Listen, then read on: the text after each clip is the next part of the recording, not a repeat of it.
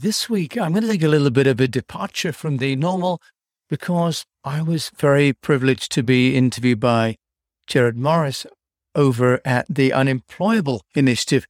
And so I was on their podcast in the community. I want to share my lessons and learnings from the Speak PR program that I shared in this unemployable community. So here's the first half of the program, and the other half is coming out in 2 days' time. And welcome, fellow unemployables, to yet another Lunch and Learn, our regular opportunity here inside of the Unemployable Initiative to get better by learning from the wisdom, experience, and enthusiasm of a fellow member.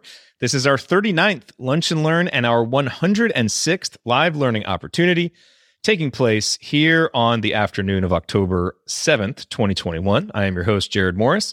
And you know, there are a few common themes that come up time and time again whenever I host a Q&A or pose a discussion question about the challenges that Unemployable Initiative members are facing in building their audience-based businesses. And one of those recurring themes is about getting attention, getting noticed. With so much content and so many distractions vying for the attention of our ideal audience members, how do we get our content, our story, ourselves in front of them in a way that compels them to pay attention? Well, Unemployable Initiative member Jim James literally wrote the book on how to do exactly this. Jim wrote and self-published The Unnoticed Entrepreneur: 50 Ideas for Your Company to Stand Out. It includes his Speak PR methodology, a simple 5-stage approach that creates a framework for business owners to build a simple and structured approach to their public relations. And today, Jim is going to share some of the most relevant lessons from his book with us as we all try to increase our ability to get noticed by the people who matter. Jim, welcome to this Lunch and Learn, to the Unemployable Initiative. Great to have you here. Jerod, thank you so much for having me on. I'm joining you from sunny Bath in England. I'm not in the Bath, but there is a place called Bath. I am joining you from here. So a real pleasure to be with you. Thank you so much for inviting me. Absolutely. So, okay, before we get to your presentation, I have to get the backstory behind the line in your author profile that says this, quote, his first brush with getting noticed was at 18 when he jumped out of a plane in return for sponsorship and received expedition equipment in return for media publicity. What happened there? That sounds like a story. Well, you know, I grew up in the southeast of England to wonderful parents, but parents who were not commercially particularly savvy. One was an academic and one a social worker. And I won a place on Operation Rally, which is this expedition to go to Australia. And I got a job like all good middle-class English boys did. And when I did the maths on selling toys in the shop, which is my job, I wouldn't get enough money before the expedition left to Australia. So I had this idea that I would do something I was afraid of and that most other people would be afraid of too. And that was jumping out of an aeroplane, Jerod. So I found this little airfield near me called Headcorn, and I went around this shop and asked people to sponsor me.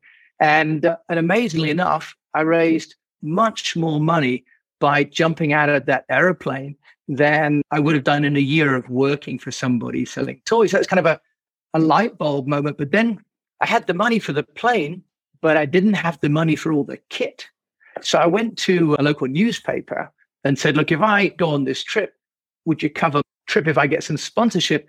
And then they said, well, that sounds interesting. So then I went to a local hiking shop and said, if you give me some kit, I'll get you into the newspaper. And he went, oh, that sounds like a good deal. And so there I was, this 18-year-old, and I didn't know what I was doing, Jerod, to be honest, never heard of PR. It just seemed like a good way to kind of bridge the two people's needs. And yeah, so jumping out of a plane got me there, and then getting some PR for a mountaineering show got me clothed. So that's it. That was my first introduction to kind of being an entrepreneur and being in publicity. Just a brilliant plan. You know, sometimes when we feel like we don't know what we're doing is when the best and boldest ideas come out. Yeah, and I don't think I told anybody because no one said it wouldn't work. So I think I just did it. You know, now you put it on social media and people say, oh, maybe you shouldn't do that. You know, but, you know, I think sometimes ignorance is just the best formula for being brave. Yeah, absolutely. Well, cool. Well, thank you for sharing that story. And with that said, I will turn it over to you, and we look forward to seeing your presentation. Well, thanks so much. And I think really I started out by jumping out of an airplane, and then I went to America to university and got sponsored to go to Central America on an expedition.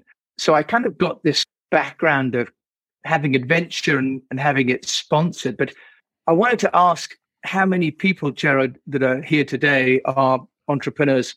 And I don't know if we've got the poll or not, but I guess pretty much everybody in the unemployable community is sort of freelance or unemployed, right? Yeah, and I'm looking at the attendees, and most of the people I see here are entrepreneurs. Right. Ian's raised his hand. And then the second question is, how many of you, thanks, Dan, how many of you also became fathers or mothers when you were running your own business? Boy. How many people started to run their own business? Because, Dan, so you'll know what I mean. I went to China in 2006 from Singapore, where I had gone to start a company in 1995. So I had a history of kind of starting businesses, and having done them in England and America, I then went to Singapore, and I got to China. And Jerod, within about a year, I met a beautiful woman, and I had my PR firm. And as you know, if you do PR, you get paid by the hour. And then all of a sudden we had this baby on the way. And I thought, how do I make more money when actually I'm going to have less time? Because PR is time for money, right? So I feel like working out that if I sold toys at £4 an hour, I'd never get to my destination. I figured the same was going to be true with PR, selling time. So when I was a young lad, I had been on the back of a Morgan sports car. And I'm not sure whether anybody here is familiar with Morgan. Anyone here heard of Morgan sports car? Maybe it's a British car company, been around since 1909. So I got to China and I had this young family starting. I realized I would never be able to make enough money just raising money from time. And my cousin sent me a picture of a Morgan, just like the one that my uncle had when I was a kid. And I thought, what a great idea. What a great antidote to being, a dad and losing my youth. So I bought a Morgan sports car, Jerod, and I imported it to China. Now, the thing was that when I drove it to places, people said, so what kind of car is that? It's an old car, right? And I said, actually, it's a new car. Look, it has a license plate. I can get a license plate. And I said to someone, would you like to buy one?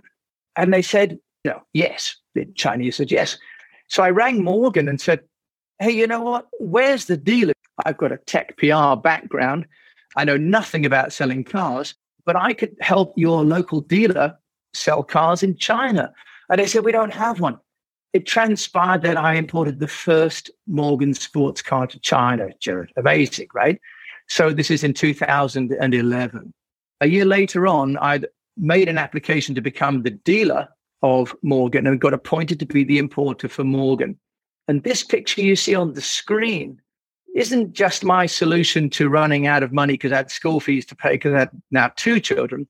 And I found a free parking space in Tiananmen Square. This is in Forbidden City, right? This is right in the very center of Beijing. What I decided to do was to drive my car into the very center of the Forbidden City, unannounced and without any permits.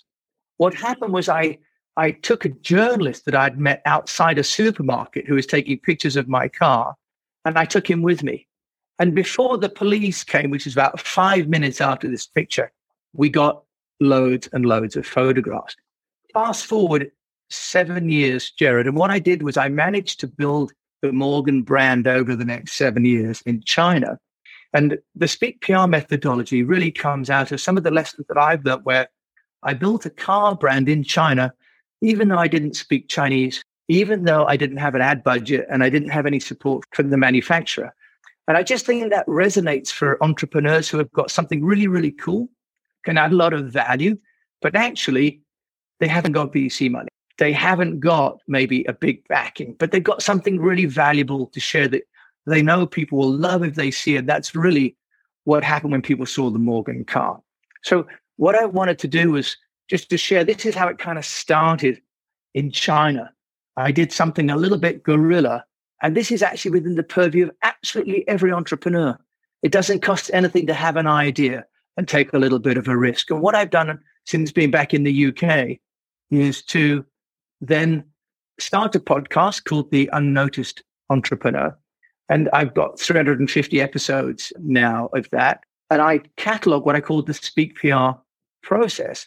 But what I've also done, Jerod, is I've interviewed now 100 experts and fellow entrepreneurs on how they get noticed and the tools that they use, because I'm a big believer that every entrepreneur deserves their thymos, and that's the Greek word for recognition. So in this book, I've basically curated, and I had to thank Brian Clark for that. I was listening to the 7 Figure Small one day on one of my walks in the countryside here, and heard you and Brian talking about you don't have to write everything, but you can curate the ideas of others. But what I've done is to create the structure so that the ideas flow, so that an entrepreneur has the ability to put it into some system and into some context. Very simply, for PR, there isn't anything really super scary or clever. It's about creating content, having that be context relevant. And here's the part that most entrepreneurs and big companies fail in, and that's the consistency, Jerod. What happens is many companies create content which is self-serving. They talk about themselves. They create content and they send it, but it's not relevant at the time and the place that it's going to be received by the audience. And they do it sporadically. So what I've got here is this idea that we have this 5 stages. And because we're building trust with our audiences, we have to do it consistently. So the essence of the know, like, trust is the trust part. And the knowing about you may be from advertising or from PR. The liking might be from that. But it doesn't make people buy from you unless they trust you. So it's the consistency of communication that's key. And of course, that's the same in any relationship with family or friends or colleagues or teammates. So public relations used to be who you know. Now public relations is what content you share. So there's been a game change in the last 15 to 20 years from the relationships matter to what you create matters. So I just created a very simple process because there's a lot of information on the internet, which is all very tactical. But what I hear from clients is, I understand now how to do LinkedIn very well, or I understand how to do Facebook ads very well, but I don't understand how they integrate. And in this kind of rush to short-term tactics, what we've lost is the ability to sit back and take a strategic overview. So Speak PR is a simple acronym, Storify, which is about putting events into chapters and building your own story around your own brand. But more importantly, Jerod, it's not just about your story. It's about the story of what we call the avatar. And most people think of the avatar as being your customer, but I think of it as 3 audiences. It's your customer, but it's also your employees and also your partners. All 3 of those have got to be aligned for your business to succeed. So storification is the first part. And if we think about Star Wars, for example, the story is actually about Luke Skywalker, but we have Obi-Wan as the mentor. And actually what we like to think about, what I like to think about in the Speak PR program is that our role as business owners is as the Obi-Wan Kenobi. We're the mentors, the coaches. But the story really needs to be about the person who's in the journey. Now, the reason that's important is that when we come to personalizing the message, it doesn't just mean saying, dear Jerod, dear Alan, whatever. It means the message needs to be relevant to the person who's going through that journey. In other words, if we look at Luke Skywalker at the beginning, he doesn't want to hear that the story needs to hear. He doesn't want to go on that journey, but eventually he realizes that this is his journey. So under personalization, it's the message, but it's about personalizing the message for the individual that's going to hear it, not just about making it just a name replacement. Engagement is all about creating compelling content, and I'll talk about this in just a little bit, but content which can be shared. Now, what many companies do is they create content about themselves, and then they wonder why it doesn't get shared with anybody else. Content that gets shared is content that's proven to be new and to be easy to understand. And I'll explain about the cascade theory in just a minute. The content that we create needs to be new because then people take notice of it. But it also needs to be simple to understand because if it's complicated, people don't want to take the risk to share it. Amplification is all about now using the technology that's available for entrepreneurs, all sorts of great AI tools. And this is the part that really has leveled out the playing field for business owners along with big companies. And then the knowing, I'm going to talk about the active communications index. So it's a simple, very simple process. And it comes down to increasing content creation, increasing the frequency of distribution, and finally increasing the number of channels. Okay, I hope everyone, is everyone okay with this so far? We don't normally talk for this long without having people interrupt, especially at home. My children are normally interrupted by now. So yep, sounds like everybody's good. Okay, great. So the idea is I'd like people to think about counting the input, not the vanity metrics. As we all learned from Facebook going down this week, if you only count the likes and the shares, actually you are really sort of at the behest of these big organizations. So one of the key takeaways I'd like people to think about today is what I call this active communications index, which is very simple. How much content do you create? How often do you share it? And via how many channels? Content times frequency times channels. It's very simple. But what happens is people create content sometimes. They send it maybe sporadically. They don't optimize all the channels. So I know today I haven't got that long, and this is all explained in the book. But a key topic, a key idea of this Speak PR is that you think about what you do, not necessarily what the platforms tell you the result is. Because actually, if you continue, just like if you work out in the gym every day and you do a certain number of reps and a certain number of weights, you will get fitter, you will get stronger. Okay. So the active communications index, this very simply is how much content is being produced by your company? Where is it being distributed? And when is it being sent and how often? Now, each one of these has more detail, but I know I don't want to bore everybody, but I do want to just dive in a little bit onto the when, because for those of us that are running companies with different geographies, I have offices in Singapore and China still, but I have clients in America. We must think about when someone is going to receive the information. We too often send information when it's ready and not take into account whether it's time zones or it's someone's on the way to school, so it's not an optimal time to receive that tweet. So each one of these elements has got more depth to it, Jerod. But this idea of what you're sending, where you're sending it, and when you're sending it. I mentioned the cascade theory. There's a chap from the University of Vermont, a professor, Sheridan Dodds, who's kindly entertained me while I've been writing the book. Another chap called Duncan Watts, who was at Google. The key point about the two-step flow of influence is this, that it's more important to find people who are easy to influence than it's important to deal with one influencer. So let me just say that again. As this diagram shows, what's important is not to go to one hero or heroine influencer, but to find lots of people who are ready to be influenced. Does that make sense? What that means is that sometimes companies pay an influencer, but the message that they give the influencer doesn't go into the influencer's network beyond maybe a recipient. For something to go viral or to cascade, what needs to happen is that everyone who receives it needs to share it. So that the influencer shares it doesn't mean that the people in his network or her network want to share it as well. Okay. And for something to go viral, you want everyone in that network to also make it go viral. And there's a formula that they talk about, which I won't bore you with, but it's a key point in the Speak PR program, which should also be very, very reassuring for entrepreneurs, because it's not about paying one person to tell their network. It's about telling lots of people who are receptive to your message to share it with their communities. So it's a fundamentally important point because it liberates the entrepreneur from thinking that they have to find one influencer. I made a little bit of a simplistic, forgive me, classification here where I think everyone can see, and maybe people that are listening to audio, but what I've got is a 2x2 matrix, and it's all about content and consistency of delivery.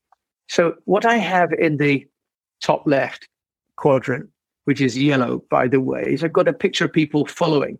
And that's people that are sending out dull content consistently.